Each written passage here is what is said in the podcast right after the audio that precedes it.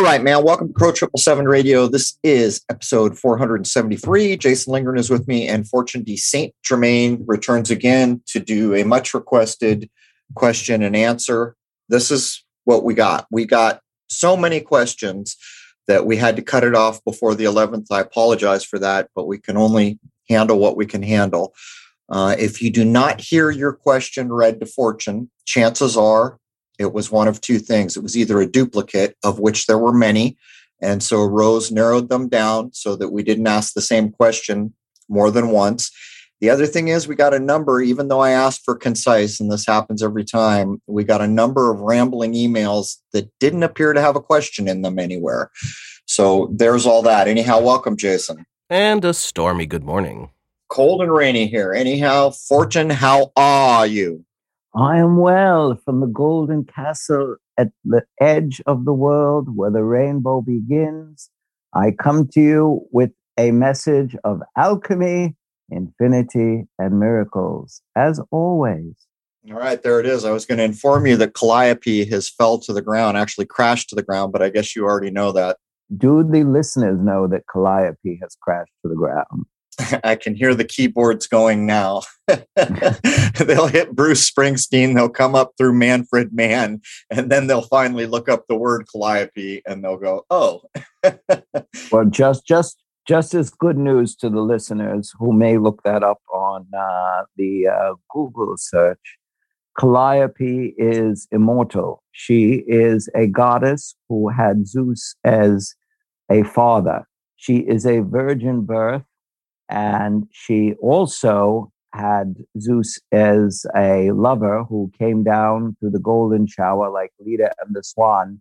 So not only was Zeus her father, but she had relations with Zeus in a mystical way and also gave birth to a virgin child. So Calliope cannot be destroyed. She is immortal. She is a goddess. Well, it's interesting, Fortune, just the, the idea of using Calliope at all in a song is kind of a nod to how far we've fallen. Very few listeners will probably recall that back in the day when we had these grand carousels with hand carved horses, which are now worth a fortune, by the way, in the center of the carousel, or merry-go-round, if you will, carousel is probably more accurate. The music was created by a thing called a calliope, echoing back to a more elegant age. But if we don't jump in and get on these questions, we are not going to get through them. So it's all you, Jason. Here we go, Fortune. Regarding relationships, are men and women, men specifically, monogamous by nature, or is it a higher mind versus lower animalistic mind dynamic that truly separates the committed man from the playboy? Uh, well, let's start out here. Man um, and female are different charges. One is yin, one is yang. So uh, light, dark, male, female, you know, dark night, good, bad, uh, and they complement each other. So if it is a holy union with two people, and the union is not made uh, in a ritual ceremony. So if it's a holy union where people, two people genuinely love each other, and each one is bringing giving to the relationship. And the uh, marital and sex act are just metaphors of true love. So you, you marry someone because you really care about them, and it's two people wanting to give. And the sex act is a metaphor. So even though it's physical, uh, remember everything we're living in physicality is basically a representation of our spirituality. So if it's two people getting together in love and wanting to share and give to each other, that is a divine union. And you're married in the eyes of the universe, or the divine, or whatever word we choose to give it. Men tend to be women, uh, they say, are nesters, and men are warriors, which there is a good truth to that. But remember, you are here to experience physicality. So nothing that you are going to touch outside of yourself is either bad or good. You're going to make it bad or good. What you do with it is going to be what you bring to it. So if you meet in a hotel room and you bring the girl up from the nightclub downstairs and you're going to have your way, and then you know you get what you need out of it and uh, you know you salute and go on your way and uh, you took everything and gave nothing uh, that's who you are you're a taker and a user if it's two people who meet in the bar downstairs and each one has uh, they say an itch that needs to be scratched and they go upstairs and they know they're never going to see each other again but they're going to share a few moments or a few hours or a night together where each one honors the other one because each one has this need uh, of lust or passion, or they just can't be without each other for the moment. And each one gives to the other, even though it's in lust and desire. And they leave knowing they're never going to see each other again. That's actually all right because nobody is taking from the other. Each one is giving to each other and making sure that each one leaves with something. Um, and then there's, you know, the highest form where two people love each other and want to give to each other and take care of each other. But uh, just as uh, the male uh, can be a warrior, um, some males come in and they are total warriors, and some other males come in. It depends what the pendulum is. We we all in our own selves have male and female, but once you marry um, and you you're in a relationship with a woman, she'll do her best to calm down the male warrior part of you that goes out and wants to make love to the world. And if you do do that and you're in a relationship with a woman, you'll be lucky if she doesn't become a warrior and kill you. But we, these are our spiritual lessons.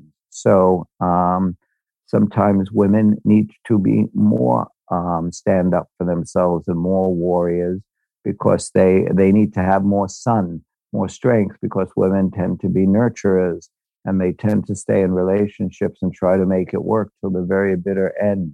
And then there's the male aspect, you know, which is, as we say, the hunter, the warrior, the breadwinner. And there, there, there tends to be that part where men tend to be dirty buzzards, but that's nature getting involved. See, those are your hormones. And especially when you're young, that's the way the race propagates and uh, perpetuates itself. So um, that part of the male, especially in youth, where he's flowing with testosterone and wants to go out and impregnate the world, drop your seed and go on to the next one. That's nature, and uh, your hormones are also fooling you in youth. So when you are in youth, especially as a male, uh, you tend to think you're in love because the hormones are racing and it gives you all the uh, the growth hormone, the testosterone, and all of the good stuff that's flowing in your body. So it's nature's way of tricking you, and that's also for a female when they're uh, younger. So when you get to be a little older, and your hormones start to uh, slow down, you can see uh, behind that illusion of youth uh, what the reality and what is even more important. So as we get older and uh, that part of us fades, uh, we're in the childbearing years, and those hormones that make us restless and make us aggressive and make us want to go out and make love to the world. Uh, we start to see the reality as we get older, and hopefully, we all get older and as we get hopefully we get wiser as we get older. But that's not a guarantee. That's up to you individually. Right. The part of what stuck out there for me is did you take an oath? Is there an oath involved? But fortune bear in mind we have 74 of these. So go ahead jason what are fortune's plans after he leaves the physical realm will he come back stay in the void and choose to create or ask to go home uh I'm staying in the void. So when whenever that happens, uh, I'll give since uh, our our good friend Young Crow talks to Old Owl here uh, in private conversations uh, in ungodly hours of the night when the world is asleep. I'll share something with the listeners. There's a good part of me that does not want to be here to see what's going on, and I question why I was prolonged and kept here. So I have a different problem than most people. There's a good part of me that wants to go, but I'm not allowed to go. So I'm being kept here for a reason. But when this does uh, finish, uh, whatever you know time I'm uh, ordered to be here for, because the higher one goes on the spiritual ladder, you get assigned to do um, work for others that can't. You get assigned to cleanse general darkness for the world. You also get assigned uh, at the higher levels to suffer for other people who can't do the suffering on their own. So I am a prisoner here until um, I am finally let go. And, you know, there are days, uh, and don't fool yourself because from the people who are the lowest spiritually to the people who are the most advanced on earth, there are days when we all want to be here and think it's the greatest thing, and other days when it's a little too much. So I am being kept here for a reason, and I know what that reason is. But when I do leave, um, I will be in the void to create, and I will stay there till I get to create that uh, which I am happy with. But when you're in that void, you're all alone, and it's the most silent, dark place that you can ever imagine. So you have to be brave, and you have to know for those who choose to do that um, where you're going before. And remember, we talked about this in other episodes. So, in asking uh, Dr. Fortune here a question about himself, you, before you die, you are supposed to bless your life, thank for the thank for the blessing of it, look at it as something that was good, make peace with those that you are leaving behind, forgive everyone, ask for forgiveness, and you are supposed to leave behind remembrances and uh, patrimony, some sort of uh, beneficence and benevolence to others, uh, so that you can make their lives easier. And when you fulfill all of those, uh, they're not requirements, uh, but you fulfill all of those things uh, that I have just mentioned, it will help you greatly on your way when you pass over uh, out of physicality into uh, formlessness. And when you're in the void, that's pretty formless. So you better um, if you get scared and you want to jump out and you you know want to uh, end it shortly, uh, it will end, and then you don't finish your creation of what it was. Uh, and you have to be prepared to stay in the void as long as it takes uh, for you to achieve that which you wish to do. Every time I hear you talk about this, it, it makes me uh, consider all the media that I've been exposed to that tells the dying or dead person go into the light uh, and then I consider what it means to be afraid of the dark. But go ahead, Jason. We better keep burning here. We're never going to get through 74 of these. I believe that my tinnitus has been caused by taking the Twinrix Hep A, Hep B vaccine. I've tried R191 for a month and it seemed to get a little better. Is there another formula that can be used?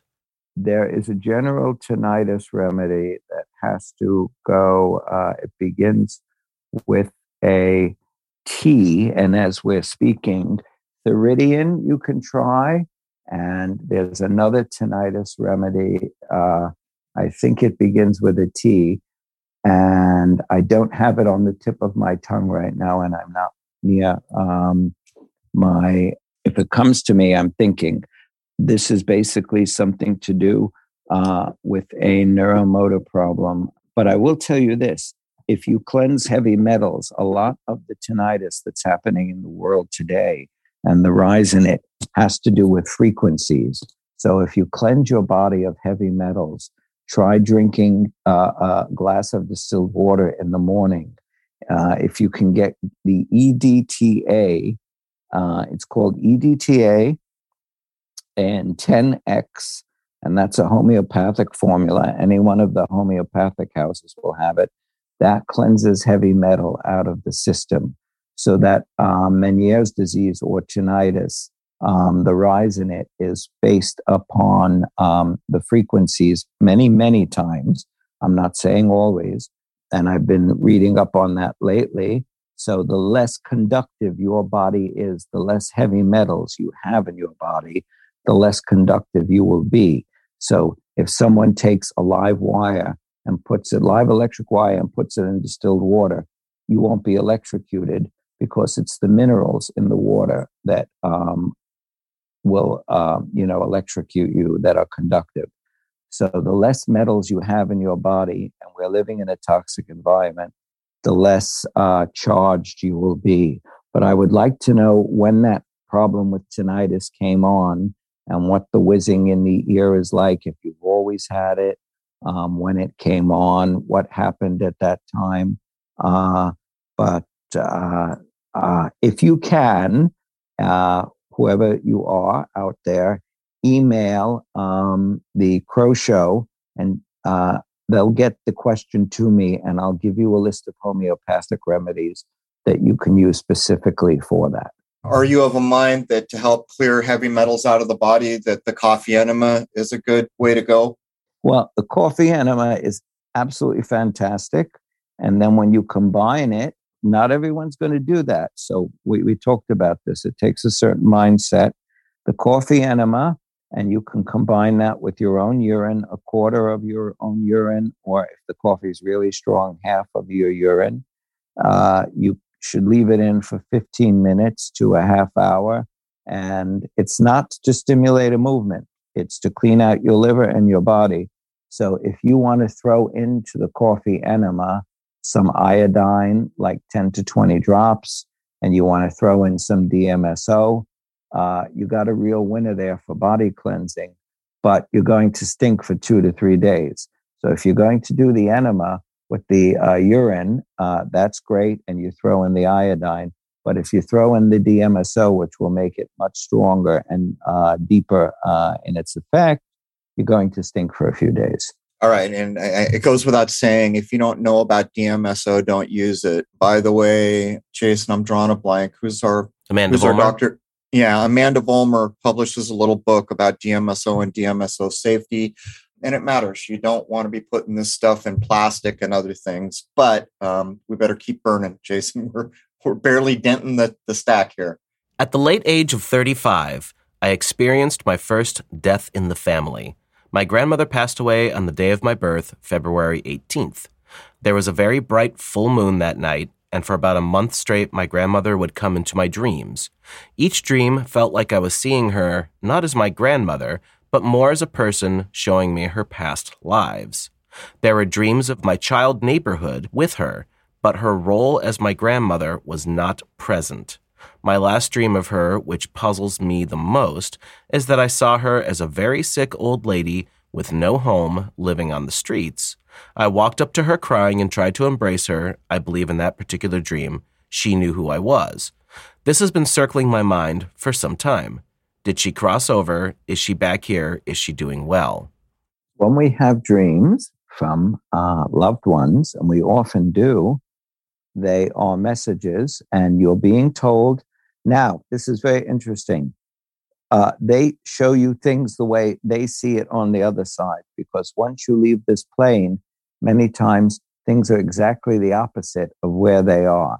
So they are coming to you from the fifth dimension and usually in dreams when your consciousness is more open and your you know your ego is at sleep so that's why it's much much easier to contact you at the sleep time and the soul also travels at that time so uh, she's basically telling you that the soul is immortal because we are all compilations of other times and places and uh, many or most of us, I would say, have lived not only in the past, but have also lived in future times. And no one is ultimately anything. Uh, but the fact that when we get visitations and messages like this, uh, when you see somebody like that, uh, and it's your grandmother, uh, it's telling you the message is when you see somebody like that, have all the compassion you can as you would have somebody for a as you would for a member of your own family, because everybody here with you is basically family. So remember that each of us is part of the whole. The person and everyone in your family or the stranger on the street, we are all part of the greater whole. We're basically all parts of God's energy, just as you have cells in your body that are all part of your greater whole. We are all part of the greater whole here. So the message is that even though uh, it looks like your grandmother, have compassion on all people that you see at that time. Um, have that kind of compassion for the rest of the world that you uh, would see in your grandmother. And remember, as we say, no one is ultimately anything. So your grandmother as a young woman was a different person as an older woman, and your grandmother in a different life uh, was a different person than in this life. It's all a learning experience, which never begins and never ends. All right, for the next question, just to be clear to everyone listening, Uluru is the proper name for the big red monolithic rock in Australia, which was improperly renamed to be, I think it's Ayers Rock. Anyhow, go ahead, Jason. What is the spiritual significance of Uluru in Northern Territory, Australia?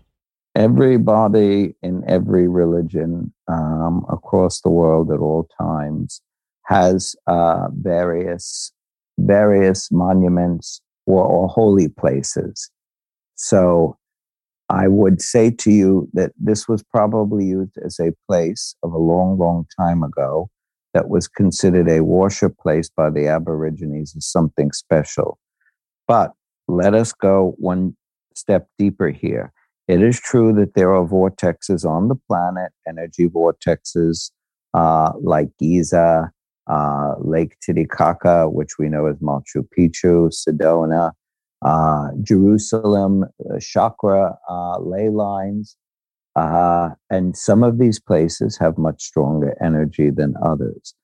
But at this special time, which is also a very difficult time and a time for chaos, I must stress to everyone listening uh, to this broadcast that all places are holy and all moments are perfect.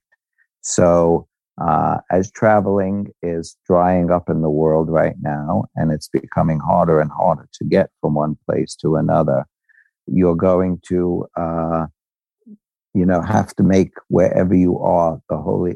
It's already every all places are holy. So if, if people get together, such as in a church, or they get together around a sacred rock, which has um, maybe it's on top of a ley line and or a vortex at the same time and there is more energy there and then so many people get together with one mind to focus on of being of what the christians call one accord it, it makes it easier um, and more powerful. But ultimately if you know what you're doing as we've talked about in my uh, speeches and lessons on alchemy and past broadcasts you will know that where you are is the holiest place in the world, and the moment that you're in is the holiest and most perfect moment. I have had some experiences where I could see what I can only assume are auras, a beautiful mist of colored energy around people and animals. Even in videos and on pictures on a phone or computer that I cannot normally see. They appear to be as clear and real as any material object appears. What are some ways I can practice enhancing this ability to be able to experience this all of the time? As we've spoken about in previous broadcasts, everyone has one of the three uh, clairvoyance, clairaudience, and clairsentience. And some have all three. And the more you meditate, uh, and as I said in the proper way, twin Hearts Meditation by Master Choa Kok Sui and a daily act of charity and your um, soul desire, your soul craving to um, advance spiritually, your uh, psychic gifts, as we call them, uh, of hearing, sensing, or seeing will become much, much stronger. That is divine law. So the more your vessel opens up into divine service and uh, which is basically loving your brother and loving creation these uh, talents that you came in with uh, open up and you see more and more uh, and feel more and more but you also have to be prepared that when you start getting to that point your life is going to change and you're not going to relate to too many other people uh, because you're going to be seeing things as uh, the universe sees them and not as they're seen here on planet Earth. So be careful what you ask for because many people who do, ex- do achieve higher forms or extreme forms of one or all three find themselves very, very isolated uh, from other people. I have a large kidney stone, six millimeters, that hasn't passed in over a year. I've been taking Flomax since this summer, and I really want to get off it, but without it, I have difficulties urinating, making life miserable. The urologist that I'm seeing wants to do an ureteroscopy on me to destroy my stone. I'm very nervous about the procedure, anesthesia, as well as having to take a COVID test beforehand. Are there any alternative ways to pass a kidney stone? Uh, you can try uh, Reckeweg formula number seven, I think it is. Look that up. Do you need me that, to look it up? Uh, that's kidney, Reckeweg formula number seven. And dear friend, email the Crow program and tell them uh, that you have the stone, and I'll give you some of the homeopathic remedies. They'll email you and tell you what they are. But if you if you could get um, a very, very refined, not refined, but pure form of the cranberry juice um, that's not processed. That would help greatly. And uh, I'm trying to think. The Reckeweg formula might help very, very much. And sometimes things progress by, you know, beyond the time where we have to go for an operation or have to go for something so don't necessarily rule that out.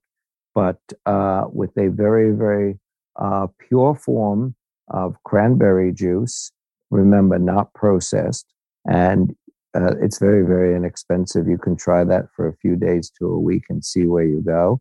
Then you can go ahead with the um, homeopathic Reckeweg formula, and that might do wonders. And uh, please, if it does work, email so I can get you the uh, homeopathic remedies for this. Um, some of the others, other things that I've mentioned. And if it does work, please let them know that you, uh, you know, were healed uh, naturally, so that we can know you didn't need the operation. All right, I did a quick look up. R7 is listed in the list that you know I use liver and gallbladder conditions and drainage, whereas R18 is listed as kidney and bladder conditions drainage remedy. Well, if he can get both of those and combine them, that'll be that should be a very very good starting point. To be clear, I just said R7 and R18, R18, R18 and Fortune is recommending to combine those. We've talked about how to do that in previous episodes. Again, you can email Rose. Go ahead, Jason. What are some of your ideal foods to consume or your favorite meals? Uh, some of you out there might be familiar with a book that was called Eat Right for Your Blood Type uh, by uh, Dr. Adamo, and that's a long time ago. I think that's 20 or 30 years ago that book was out. Uh, and that's a nice, nice book that talks about uh, food for your blood type. Some of you can also do food combining. Right now, I'm pretty much for myself uh, going on some fasting and doing some purification and very, very low carbs. So I'm eating a lot of fish. Now, when you bless your food and you do it with a good intent, all food is sacred. So whatever you put inside your body and you bless it, that helps a great deal. Like the water experiments where um, Dr. Emoto, when we bless the water and it changes because water has a, it, it's one of the most spiritual, if not the most spiritual, pure liquid in the world. So even when the water is um, dirty or polluted and there's very little pure, clean water left on the surface of the planet, the food that we eat changes, the vibration changes when you bless it and you eat in a sacred way. So all food is sacred. And uh, if, if you don't enjoy something, it's not going to be good for you. So the, the food you enjoy the most, uh, and let's not go on the candy and soda diet, but the food that you enjoy the most, uh, legitimate food, is the food that um, many, many times is best for you as long as you're not, you know, allergic to it. So what I enjoy and is good for me may not be, you know, the best thing for you. There, there are gurus uh, in the Himalayas, Hindu gurus and yogis that live on their own urine and goat's milk, and, and maybe a piece of fruit that falls from the tree occasionally. Uh, and they're as thin as can be, and they live inordinately long lives. Uh, but that's more because they're connected uh, spiritually and they're in tune with the uh, higher vibrations.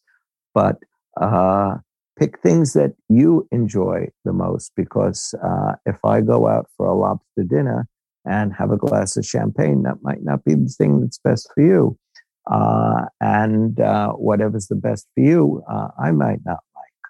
So these these are just recommendations, but bless your food, whatever it is, and uh, eat it with the greatest joy that you can. And then the vibration of the food changes.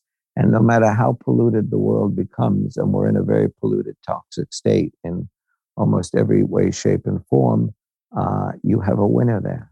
Look at modern TV, um, still looking to make fun of a family sitting down at the table and saying a prayer and blessing their food before they eat. Um, I can think of a couple modern examples. Anyhow, let's let's keep pushing, Jason. Why is potassium important, and what is the best way to get it in your system? Well, everything's depleted today, and potassium, like magnesium, does many many things. So, if we're going to talk about these things, uh, potassium, magnesium, calcium, which are all important and then some other things to bear, and, and vitamin C, throw that in as well. What you're basically buying when you buy in the health food stores, so you have to know what you're buying, is what we're all buying synthetic forms of when we take the vitamin C, it's, it's synthetic processed vitamin C. You are getting the vitamin C, so you will be getting the potassium. You just have to make sure you're getting potassium in the right uh, form and uh, in, a, in a genuine, pure form. Uh, as uh, uh Mr. Crow knows, he has a friend that makes some of the purest minerals on earth. Maybe you want to tell the, the uh, listeners about that for a moment. Yeah, that would be Clive de Carle. If he doesn't carry it, I'd, I'd be surprised if he doesn't, but if he doesn't, he can tell you what's what. And there is a world of difference between, say, going to CVS and buying one of like five different kinds of magnesium you can choose from, and going to Clive and getting one that's been hand selected to be easy to ingest and absorb. I don't go a day without it. My point is contact Clive and and ask him about where you can obtain a way to put potassium into your body. And by the way, for the next question, Fortune, I did the Reckeweg lookup if you're interested. Go ahead, Jason. Could you please give a specific natural protocol on how to shrink an enlarged prostate? Uh, that is that's that's an easy one. Prostatitis and an enlarged prostate. That is, are we on Reckeweg 25? 25. Yep. And that also, that is a miracle formula that many, many people have used. And they said that was the only thing that helped with prostatitis. Now, just to give people a little, I don't know this herb. The herbalists in the East, the Chinese herbalists say that the prostate and a swollen prostate is from a bacteria and they treat it as a different way. And I'm not a Chinese herbalist, so that's out. And I'm not an Ayurvedic person, so that's, I leave those to the experts there. However, just to let everyone know that we do get older and years ago, when you had a swollen prostate, uh, we're talking 1960, 1970, um, and even if it was cancerous, the doctor said cancer was slow acting, and you're an older man, and uh, you know you had a good you had a good run at it, Sonny, and now you got older. Uh, take up golf as enjoyment and stop thinking of women. Spend time with your grandchildren and your wife. Take her out to supper and you had a good run, but you know, so unfortunately or fortunately, however you depend on looking at it, in this area of the world now, in most of the world, the prostate is going to swell and get a little swollen, more swollen as we get older. And there are a lot of things that aren't working like they used to or they should work uh, in youth. But uh, that Reckeweg formula is a very, very good starting place. And I say to this person listening, let us know how you do on the Reckeweg formula. And if you need any extra help, uh, email the Crow program and uh, their helpers, and I will get you some other remedies that you can take to help shrink that further. So uh, just let us know how this works and how you're doing, and we'll get you some more advice on that if you need. All right. So the recommendation was R25, Reckeweg 25. Fortune, I would add when I did the lookup, the only other one that lists prostatitis is R1 for inflammation, fever, and infection. Because that has certain things that help shrink. So for inflammation. Would you combine the two? Well, uh, you you can you you know you can do that. Um, I would just I would do the prostatitis, the R twenty five, four times a day for a week or two, and then uh, you could try the other one separately, and then maybe after two or three weeks you could combine them. But I would do one at a time. The R twenty five for a week, four times a day, and then go to the R one and then afterwards you could combine them. Uh, and also, if you want to work on things for swelling and shrinking, the homeopathic formula, scrophularia, is the one that shrinks. So anytime you have a swelling, or that is the genuine scrophularia nodosa, is the one that shrinks swelling and inflammation. That's the main homeopathic formula for that. All right. I assume, Rose, you're listening. Let's try to remember to get the unitedremedies.com Reckeweg lookup guide in the comments for this episode. Go ahead, Jason. We're going to have to pick up a little steam here, or we are going to be far from completing this list. Regarding blood types, what is the difference between them all? Why are there different types? And what part does RH factor play? The O, the O is an older blood type that was uh, from our time as long, long ago. They call it the caveman or the hunter gatherer blood type. It's the universal donor and it's less efficient. We go to the other ones, uh, the A's and the B's and uh, the various combinations, which are the more modern, more efficient blood types. And the RH blood types that you have out there, um, I know that uh, many people uh, think that because of royalty and blue blood in certain uh, elitist circles, you don't want um, RH because if you do have that, it opens up the door to many, many uh, health problems that you really don't want. You, you, you will have health problems. It's like, let's do this sickle cell anemia. When you look at the Africans that had the sickle cell, that that sickle cell is like a silver moon. And because the cell had collapsed in on itself, it kept the Africans and those areas from getting malaria. But it came with a dual edged sword. The other side was that there were health problems related to it. So, whatever people are telling you from the mystical or uh, other forms of corrupted mystical circles about the blue blood or the royal blood or the Rh negative. Uh, you don't, it has health problems that are inbuilt and associated with it that you really would not enjoy having. If you are Rh positive, or if you have the rhesus factor, or if you don't have it.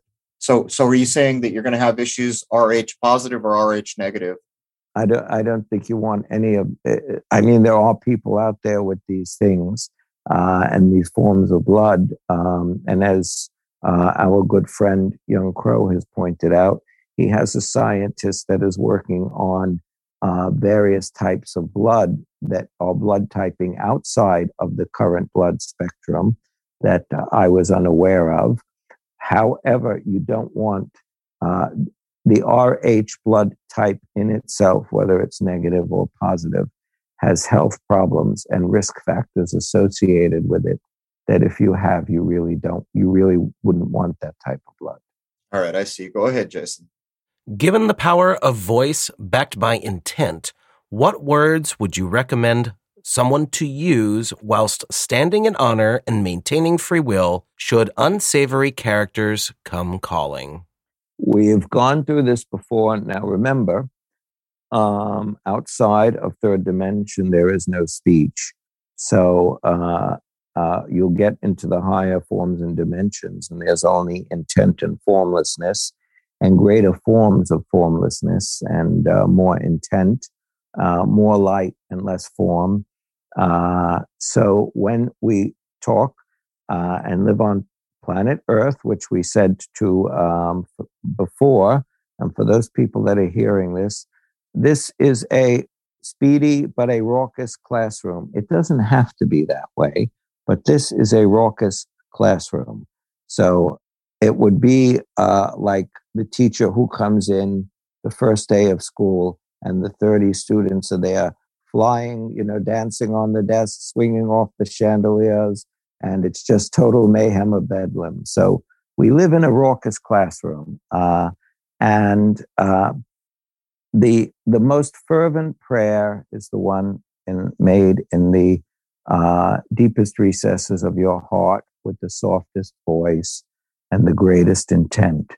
So uh, the great story is that the greatest prayers are made in the oldest, smallest church or synagogue where the poorest people congregate in the darkest hours of the night. And there, there seems to be a great deal of truth in that um, because it's, it shows humility. Now, we get to the essence because I know that the um, listeners like when I bring the stories in in order to answer the question at the end. Blue is the color of disconnect. So, everybody in your meditation, at least once a day in the morning, especially when you start the day, I am your path, I am your ways, and divine mother, father, or you say the supreme God, I am your path, I am your ways, and I am your truth. And you are the supreme God, my mother, father, and I am one with you in truth and faith every divine and infinite moment long. The color is blue. It is a um, tornado counterclockwise going down. You can do it up as well. So, counterclockwise up and down, if you can do it at the same time while saying that mantra, you breathe into your heart the color. Um, actually, you'll breathe in through your root and your crown chakra, and you'll mix it in the heart. And then, uh, when you are doing it to yourself, you breathe out and you do the tornadoes up and down in a counterclockwise circle while saying the mantra. And if you do it a second time where you bless Mother Earth with the same disconnect, Mother Earth and all humanity, just as you disconnected yourself from all negativity, past, present, and future, uh, that makes it much stronger because uh, you're just not thinking of yourself. So, and you can do that in any moment. And also remember, in this world, nothing has a value unless you assign it. It's all neutral. So if you don't fear it and you don't judge it, it cannot hurt you. So everything only has a value to which we assign to it. So you as an individual, if you place no judgment on it, no value, and you don't fear it, it cannot hurt you because one particle of God's energy need not fear another. Go to Old Kemet, Jason. Why did the ancient Egyptian civilization collapse? The ancient Egyptian civilization was uh, goes back quite a quite a long way to the reign of the gods, which we know were when the Atlanteans, the last of the Atlanteans, came after their destruction. Um, and that was where they brought great wisdom. That is how um, the ascended master Tehuti, or some people call him Thoth, T H O T H, uh, and the Emerald Tablets. Um, so uh, all all of life has its cycles, beginning, middle, and end. Uh, birth, uh, and then we have uh, the, the flourishing, and then we have old age slash death. So that is the cycle. That is the Om, A U M, beginning, middle, and end. Uh, cre- creator is Brahma. Uh, Vishnu is preserver and Shiva is the destroyer. That gives us the Om, the eternal cycle, uh, which is actually not end, but end is rebirth in itself. And when we talk about the Egyptians, they petered out. Remember, Cleopatra was the last dynasty of Egypt, uh, the Ptolemies, but they were Greeks. That city of Alexandria and that last pharaonic dynasty was Greek. So somewhere um, around 400, the Egyptians had already petered out by that time, and they had a good run of a few thousand years. But all civilizations rise and they flourish, and then they they die of their own accord. And for the last question for hour one, did you watch the moon landing, and did you think it was real? the moon landing is as real as any of you watching it wish it to be. There you go. That's that's, that, that's I'll, why I'll, that's why it works, right? That, that there, he he just disclosed the power of media to everyone listening. There it is. So uh, when uh, when you turn on that television, it's as real as you think it is. That's all I'll have to say about that. We are living in a very very special place. Uh, I, I will leave you. I will leave you on this for the first hour and that bit of humor. Let's do it this way. The only, and and on that being as real as you want it to be, the only problems that exist in heaven are those that people dream up for themselves. But in heaven, no one dreams up any problems. So earth is the same as heaven. The only problems that exist here are those that we dream up for ourselves or those that we create. And, and, and the smallest man is bigger than the greatest problem. That's one of the promises in the divine sparks of our soul that we can overcome anything. But on the moon landing, my friends, I'll give you the hints without saying it. Just take it as comedy.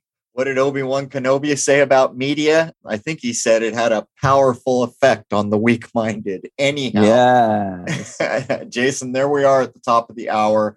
Is there anything you want to get in? There's a couple things I want to get in. Um, and I know Rose is listening. We're going to, in the top comments for this episode, of course, that's for membership. We're going to, I'm going to put again the link to the Reckeweg list that I use when I'm trying to follow what Fortune's laying down. And we will put a link to Fortune's book, which, like four or five episodes ago, someone dug up and found. Fortune had actually forgotten about it, but we'll put the link to that. Jason, anything you want to add? No, we got through 14 questions and there are plenty more to go. So we'll see you on the other side yeah, we better put the pedal to the metal in hour or two, or we're going to have like way more than a show left over. With that, I'm going to bring hour one of episode 473 to a close. Uh, the first hour is free to everybody at crow777radio.com. That is CROW777radio.com. Members know to log in for the full episode, the ability to get into comments. By the way, the movie Shoot the Moon is free to all membership. And I think that's about about it. We're going to regroup here, come back for hour two with Fortune to Saint Germain. We have so many questions left. And with that, I'd like to wish you all a happy, healthy, and higher minded new era. Cheers.